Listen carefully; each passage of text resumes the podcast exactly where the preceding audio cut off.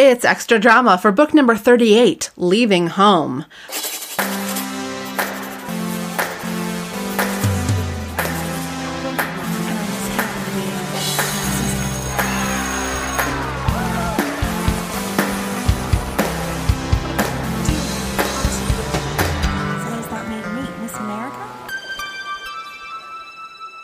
I am your host, Marissa Flaxbart, and with me again is Nora Hanna. Really, again, again this time. Not like last time where I said again, but I didn't mean that you were here again.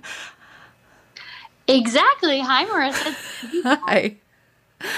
well, yeah, we had a nice long break, and now we're going to talk more about this craziness. You had mentioned to me during the break that there was a funny, like, something funny about the way Switzerland is described in the book.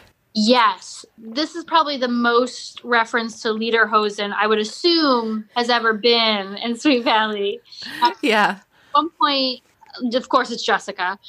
I'd like to know how much time we're going to get to spend together when you're off somewhere wearing Lederhosen and yodeling and chasing. yeah. And there's actually another part later on where Jessica's on the phone with Steven trying to convince him to, to come back and, well, she doesn't really have to convince him, but basically telling him that he needs to get back here so they can stop Elizabeth. She says, Who knows what could happen to her over there? The whole thing sounds creepy to me. We'd never get to see her, and she'd probably get completely ruined by all those snobs in boarding school.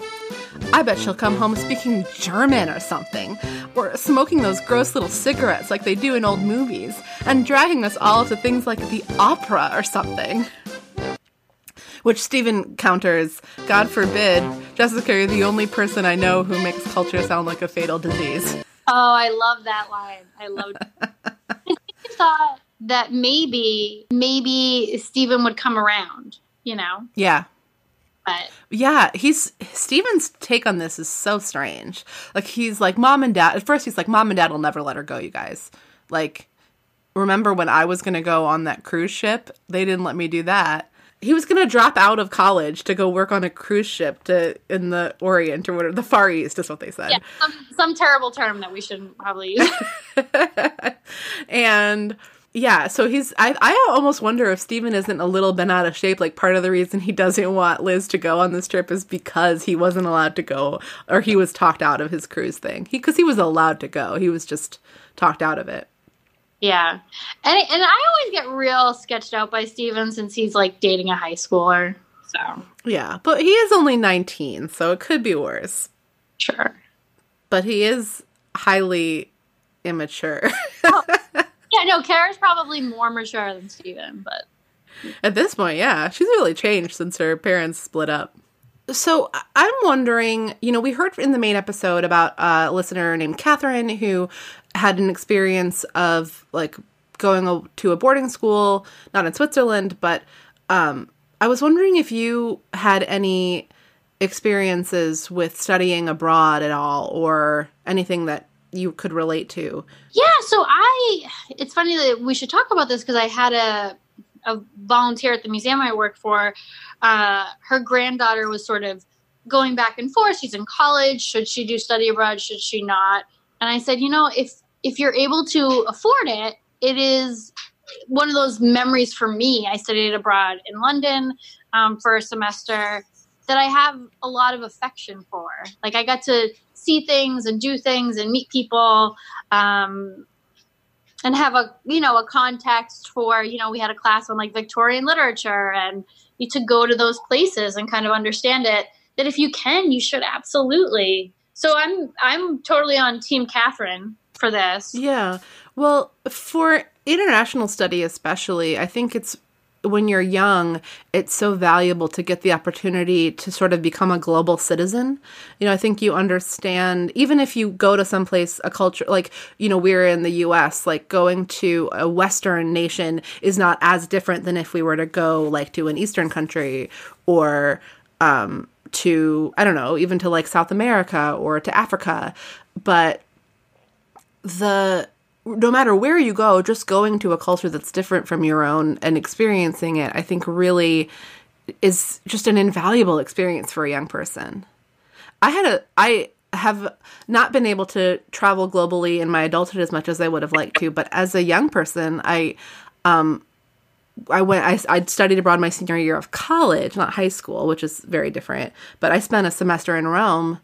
It was one of the greatest times of my life.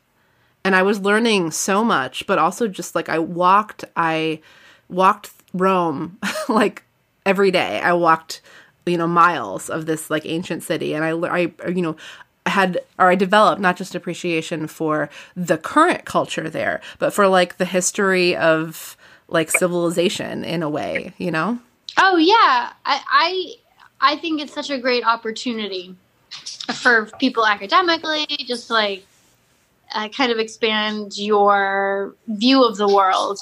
So that's why I was almost like so infuriated with Elizabeth that she didn't that, that in the end decided not to.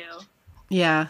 Yeah. Well, so when I was in high school, I actually have a, something that is much closer to what Elizabeth did. So, granted, the college experience, like you were describing, spending a semester abroad, that's what I did too. Like, so that's closer to time wise to what Elizabeth's talking about. But when I was in high school, I gosh, I feel so fortunate saying this, but I got to go twice during summers. I got to take like study abroad trips to Germany. The first time I went was I was younger than Elizabeth. I was it was between my sophomore and junior year. And that was like a 10-day trip and I went with other kids who I didn't know very well from from my high school. And that was interesting, but also I I spent a lot of time alone on those trips just kind of exploring and that was amazing and I got to work on my German and I learned a lot about you know Bavaria. we went to Switzerland. Um, and then after the next summer, I actually did this whole kind of like exchange thing where some German students came to America for like about a month or 3 weeks and stayed with us and then a bunch of us went over to to Germany and spent a month there and the exchange student uh, who I was staying with his name was Johannes um, he insisted that because we spoke English when he was in America, that we were going to speak German when we were there in Germany. And that was, I was, I'm so grateful to him for that. I mean, we had a contentious relationship until the very end when I realized that he didn't hate me and that was actually just his personality. I'm so grateful to Johannes for, you know, all of his in like kind of insisting that we speak German, like I got a lot more German practice than a lot of my peers did on that trip because the German students all spoke English really well. So they were able to like we when we were all together as a group we tended to speak in english and i remember this being over at somebody's house some other parent's house and they told a joke or something in german and i laughed and they turned to me and were like oh you speak german and i was like this is weird because the I happen to know that the person that is staying with you speaks German too. Like the American that's staying with you speaks German too. Anyway, that's my story, part of my my tale, but um that was really formative experience. Yeah, and I think for me at least, I don't think I was confident enough and didn't really have a background in a foreign language where I only really felt comfortable studying in London. Um, and I wish I had had more confidence and able to, because I think being able to speak or read another language is like such a gift, you know? Yeah. And that's something going back to the book. Uh, Elizabeth, it's already been established in the series. I'll give the series credit that Elizabeth speaks French pretty well. And so she's excited about the prospect of also learning German. And, you know, in Switzerland, you know, English, French, and German are all languages that are spoken there. So I feel like is the French teacher's first name Nora? I feel like it is. It is, yeah. yeah. Nora Dalton. Very rarely see, or I very rarely see a character in literature um, with my name. So I always get excited. Well, you, you know who Nora Dalton's boyfriend is? Mr. Collins. yeah. so I don't know. Are, are they together right now? I'm honestly not sure if they're together right now. We haven't heard about Miss Dalton in a long time, and whenever Mr. Collins is brought up, Miss Dalton is not usually talked about. But if I were them, I would not be trying to make my relationship public at Sweet Valley High. Right. No, the rumor mill goes hard, especially I think even some of the teachers have been talked about. So, yeah. Elizabeth made a terrible mistake. Uh, she should have left. Then the series would have to be over, I guess. Although, you know, Regina went to Switzerland for a while and she came back and the series continued.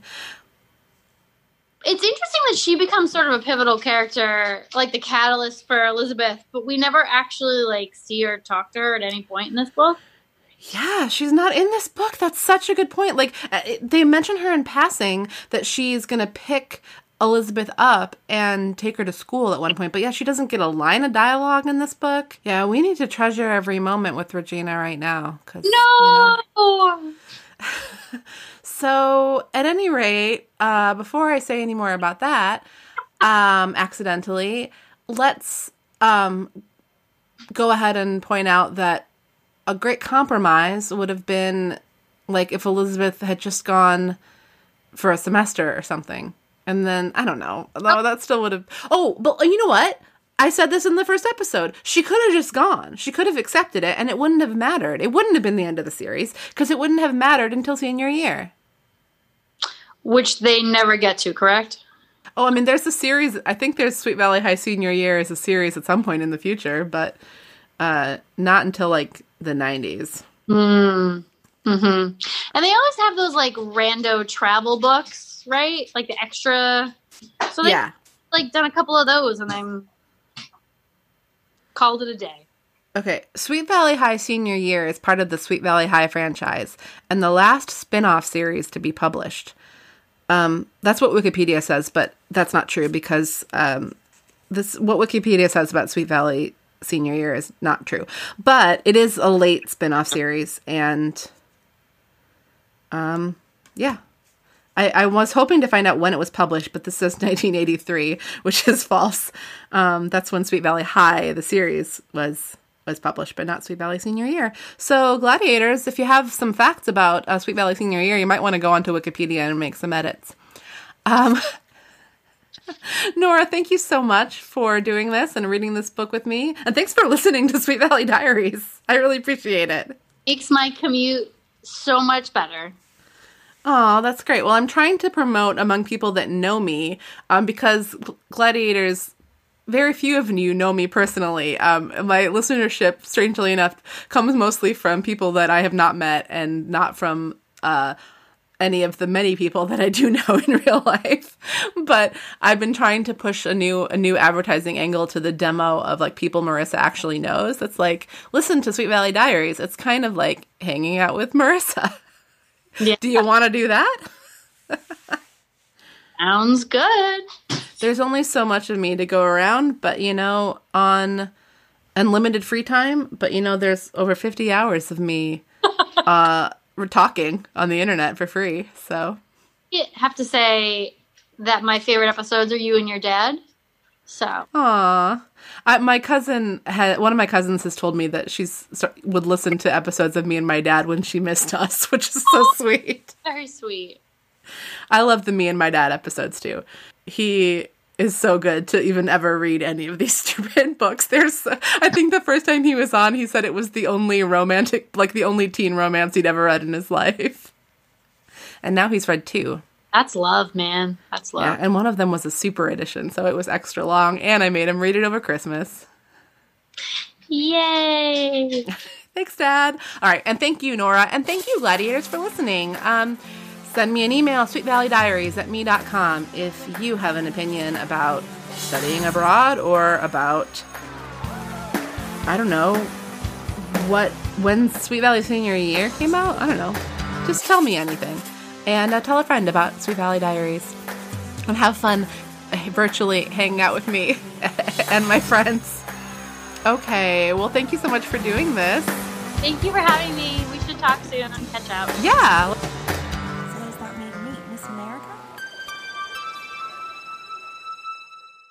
Slowly over the course of this show, it's like my I start my gossip or like my conversation or like joking gossip about the characters has started to turn into just like I'm talking about real people.